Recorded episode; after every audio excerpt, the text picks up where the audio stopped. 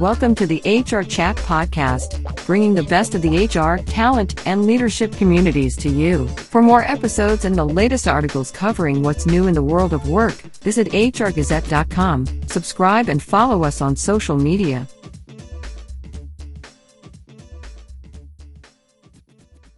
Hello and welcome. In this episode, we're going to consider how CHROs and HR leaders can keep their people engaged and growing in a post pandemic workplace.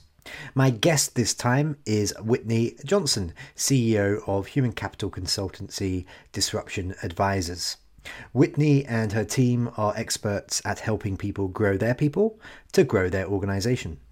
Whitney is the award winning author of Disrupt Yourself a world class keynote speaker, and a frequent lecturer for Harvard Business School's corporate learning.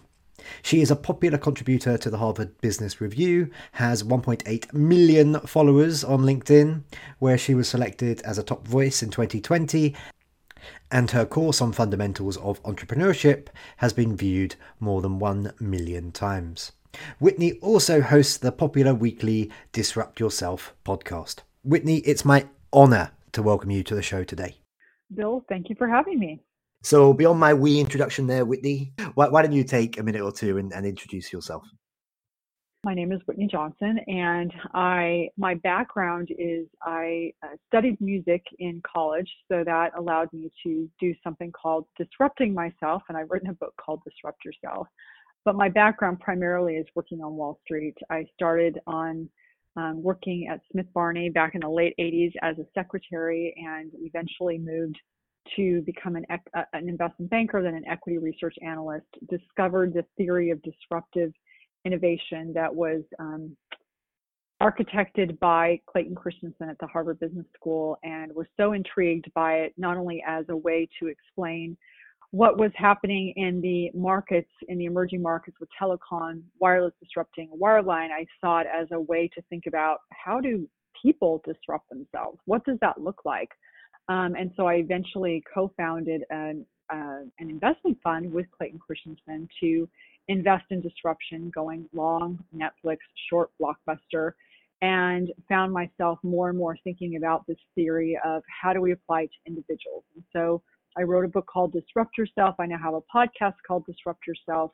I then had another insight. We were using this S curve that was popularized 60 years ago to figure out how groups change. And I had this insight that that could also help us understand how individuals change. And so I've developed something called the S curve of learning that is a very simple visual model of what growth looks and feels like that can be used to not only demystify personal growth, but also to decode talent development and succession planning, and also thinking about how to manage an organization that can therefore be innovative. So, so that's that's what I do, and um, those are the ideas, and that's how I think about the world. And then we take this framework, we use it inside of companies, um, and then wrap coaching and workshops around it as executives are trying to think through how can we help our people grow because if we can grow our people we can grow our, our our team and therefore grow our organization Awesome, thank you. And and you've got you know pretty pretty inspirational career story by the way. I, I was watching a, a TEDx talk uh, by you earlier today, and you were talking about you had one superpower uh, right at the beginning, and that's it. You could type over 80, 80 words a minute, I think it was, and and, and, and, yeah. and that that that set you on your career trajectory into everything you're doing today. And it's it's, it's just very admirable. Uh, I've got I've got a lot of respect for it. Um, okay, so and Absolutely. Uh, and I, I, understand that you coach CEOs and, and C suite executives, Whitney. When, when, it comes to remaining connected with employees and, and colleagues, what, what, have been some of the reoccurring problems faced by CEOs and maybe CHROs and, and others mm. during during the past two years from the conversations that you've had? Yeah, it's interesting. So, so there are a number of conversations that I've had with people that are more tangential to what I do, which is, you know, how do we make sure that everybody can feel seen and heard, and um, how do we set up remote work and and hybrid work, et cetera. Um, but one of the things that I have found as I've talked to and coached CHROs and CEOs is that even underlying all of that is, you know, how do we do remote work? How do we do flexible work? How do we do hybrid work? Is that question that people have, which is, am I going to be able to grow uh, working for this organization? And am I going to be able to grow working for this particular boss? And so, while there are some questions that have emerged over the past two years that are unique to our living through a pandemic, I think in many ways they've only served to highlight the experience that people are having, which is they want to know that there is growth upside for them inside of the organization in which they're working. We'll be right back to this conversation after this very brief message from today's sponsoring partner. The Joveo platform enables businesses to buy, manage, and track recruitment media. This includes job sites, social, and search marketplaces to attract and hire the most relevant applicants on time and within their budget. Powering more than 20 million jobs every day, our data driven recruitment advertising platform uses advanced data science and machine learning to dynamically manage and optimize talent sourcing and applications across all online channels, while providing real time insights at every step of the job seeker journey. Learn more at joveo.com. Okay, so what I'm hearing there is lots has changed, but plenty has still essentially stayed the same. How have you worked with the C-suite then to to help uh, and you and your team to help strategize and, and, and find solutions? There are a number of different things that we do, and it, it oftentimes depends in terms of sometimes you know a ceo will bring us in to coach them and we will work with them they have a leadership behavior that they want to work on and over time they'll start to understand oh this S curve of learning, it's it's a way for me to think about what growth looks like for me. It's a way for me to think about how do I develop and grow my team because it gives us a common language. And so from there, we'll start to think about, okay, so where are you as the CEO on your S curve of learning, or where are you the CHRO on your S curve of learning? Um, now let's think about where is everybody on your team. And as they think about where are people on their team, it starts to give them a way to um, to wonder, okay, well, if I know someone's on the launch point, how do I manage that? If I know someone's in the sweet spot, how do I manage that? If they're in, in mastery, etc. Um, so let me give you a specific example of what that can look like. Um, a company called Chatbooks. They are a, a, company that turns Instagram photos into um, and, and photos generally into into books. And they've been around about seven years. It's very fast growing company, a company where people like to work. And as a consequence, they had a number of their people starting to move into the mastery phase, the top end of their curve. Um, these people like working there, they don't want to leave, and so, and they want to continue with the culture, they don't want people to be bored. And so the CEO brought us in, had us uh, administer our S Curve Insight tool that allowed all of their senior executives to see where are they currently on the S curve in their current role. And what that allowed us to do is to say, oh, yep, not surprisingly, most of them are in that mastery phase where they need to do something new. But what it did is it gave them now a language to talk about the experience that they were having. So in the case of the CMO, she was able to say, oh, now I understand what's going on. It's not that I don't like working here at Chatbooks, that I don't like working for you, the CEO. It's just that I'm bored and I need something new. And so she could then have that conversation with the CEO and in her particular case, she ended up moving to a new firm, um, a new company, so that she could have that new S curve and then give opportunities to other people coming along. In another instance, it allowed the conversation to take place where they had promoted someone to be the president, and he felt like he was in mastery because he was bumping up against the CEO who had promoted him. That gave them this way to have a conversation of, hey, let's look at the roles and responsibilities. CEO, I think you're kind of on my S curve. Can you maybe move off my S curve so that I feel like I have more headroom?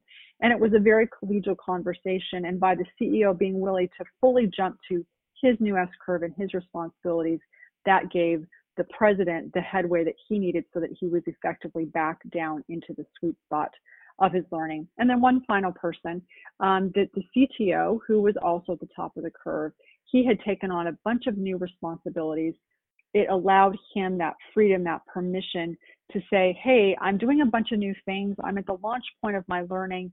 I'm going to feel awkward. I'm not going to do it very well. it allowed him to normalize the experience he was having and also talk about it with his team so everybody would have permission to try new things and be uncomfortable in trying them.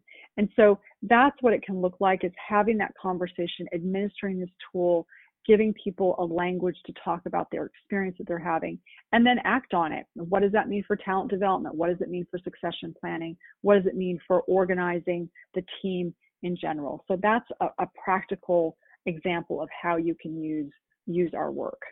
Let's just continue on with what you mentioned just at the very end there uh, when you when you're summarizing you are talking about talent develop, uh, development and succession planning.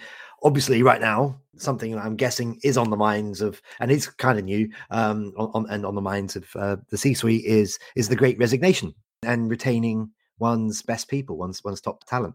How, how can organizations retain their top talent whitney and, and predict perhaps if a high performer is, maybe a, a flight risk they're gonna they're gonna move on to to another company yeah, it's really interesting. I, as I think about this um, and, and, using our model um, and and reflect, I don't know that it's the Great Resignation. Yes, people are resigning, but I think in many instances, people are resigning um, from because they're aspiring to. They're they're they've discovered they were they were pushed out of their comfort zone, off their current S curve of learning. They discovered that oh I got this different perspective. I think there may be new opportunities for me. I'm now in motion. What else do I want to do? What else do I want to aspire to? What else do I want my life to look like? And so I think in many instances, if um, a leader can look at this and say, all right, I've got people on my team and they're resigning because they're aspiring to something else. If I can give them an opportunity to grow inside of my organization, give them an opportunity to aspire inside of my organization, then this S curve of learning becomes a retention tool because you're now able to say, all right, here's where I think you are on your S curve. I think you're in the sweet spot. You're a high performer. You're doing a fantastic job. But they may say, actually, I feel like I'm in mastery because I'm very good at what I'm doing. In fact, I'm so good at what I'm doing, I feel like I can't do it anymore. I am bored and I'm not feeling motivated. And so I'm either going to be complacent but probably not in this job market. I'm just going to go do something new. And so if you can have that conversation earlier when they're still in the sweet spot, then you can say, all right, we need to make sure we've got a plan because you're about to get to that place where you're going to need to do something new. And I really want to retain you. So how can we help you grow? Because it doesn't matter if I, as a leader, think you're in the sweet spot. What's going to predict a person's behavior is where they think they are. And so by having that conversation, using this as an artifact to figure out where they are, you are going to give them an opportunity to grow. And if you believe that there is upside for growth in an organization, you're probably not going to leave. Makes sense to me. Now then, you're a bit of an optimist, and um, I understand that you believe that 2022 will be a year of tremendous growth in the workplace, Whitney. Also, that you feel that the Great Resignation ought to be called the the Great Aspiration. Tell me a bit more. I am optimistic because psychologists have said that whenever you come through a period of severe stress, which the pandemic has been, we are now in uh, people. There's something called post traumatic growth. There's this tremendous growth that takes place, and part of what's going on neurologically is that people have acquired some stress and so it's required all sorts of new neuro all all sorts of new situations which have created new neurons new neural pathways. And so people have already started to grow and so they're in this place of okay now i know how to grow and i i'm ready to grow even more. And so I think that we are in this place now, and this is where the great aspiration comes from. Like, oh, I know how to do this. I want to do more of this. And so I believe that you're going to have many people who have really strengthened and flexed that muscle of knowing how to be resilient, knowing how to do something new, knowing how to change. We're going to see a lot of personal growth, personal transformation, which is going to lead to organizational transformation. And specifically, where where do HR leaders, CHROs, HR directors, and, and, and similar, where, where, where do they fit in when it comes to keeping their people engaged and, and growing, as you're just talking about there in this post pandemic workplace? I think CHROs are so important um, because they're, in many instances, the, the CEO is not thinking people first. Sometimes they are, but many instances they are not. And so um, the the CHRO really can and needs to um, take the lead in thinking about how are we going to grow our people? What does that look like? And having that ability to articulate to the rest of the C suite, hey, if we want to grow, we need to grow our people. And in fact, if we want to grow, we need to grow ourselves. There was a really interesting study was just released by Egon Zehnder a couple of months ago. I surveyed a thousand CEOs, and those CEOs, um, 80% strongly agreed that to transform the organization, they needed to transform themselves. 100% agreed, but 80% strongly agreed. What's interesting is that number of strong agreement, where the percentage was only 26% prior to the pandemic. So through the pandemic, that number has increased by three times where people are understanding if we're going to transform, we need to transform ourselves. Now, some people get that, some people don't. So the role that the CHRO in particular can play is how am I going to grow myself? How are I, how am I going to articulate to my entire team that they need to grow themselves? And if we will grow ourselves, then we will give permission to grow our people. And if we will grow our people, then we can transform our organization. So it's all of the the strategies and the tools, the training, the development, the, the, the well-being, etc. But it starts with that mindset of we need to grow ourselves to grow our people, to grow our company. And I believe that in many, many instances, the CHRO is the person who can articulate that vision and and help get buy-in for that across the C-suite. Now, I also understand that uh, you are a fellow podcaster, a, a, far more successful, better known podcaster than, than myself, of course. Maybe uh, you could take it. well, I always like to. Self-deprecating. Uh, it's just who I am. Uh, whenever I whenever I chat to another podcast host, I, I I like to pick their brains and, and, and see what they do and how they do it. Perhaps you can take a couple of minutes now and, and tell our listeners a bit about your awesome podcast, Disrupt Yourself. Um, I understand you've had mm. guests, including Simon Sinek. I, I had Simon Sinek's head chap, um, his lead igniter, uh, but I've never had Simon on. I believe it's weekly. Maybe as part of that, you can share some of the biggest lessons that that you've heard on, on the show. Maybe even you'd be so bold as to point out one or two of your favorite guests. Yes, so it's called the Disrupt Yourself podcast, and I've been doing it for four or five years now. I originally started it because I wanted to, I really like interviewing people. I didn't expect that it would also be an opportunity for me to ha- find, do so much primary research and discover so many amazing, fascinating stories um, which is one of the things that I love about it. And it turns out that if you listen to my podcast and then read my book, Smart Growth, you will find that many of those interesting, fascinating stories have made their way into the book.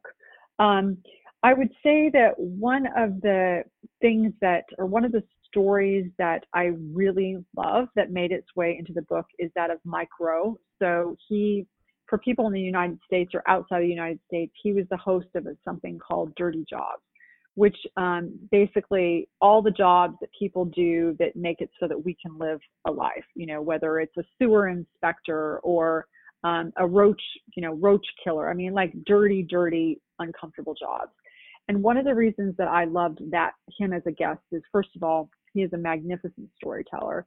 Secondly, he really changed my view around what we generally can term blue collar work versus white collar work. And it was very powerful for me. I realized that I had some biases in place around blue collar work. And I think many people in the, certainly in the Western world do. So that was a very eye opening for me of recognizing that work is valuable um, as long as it is good work, um, whatever, regardless of the kind of work it is.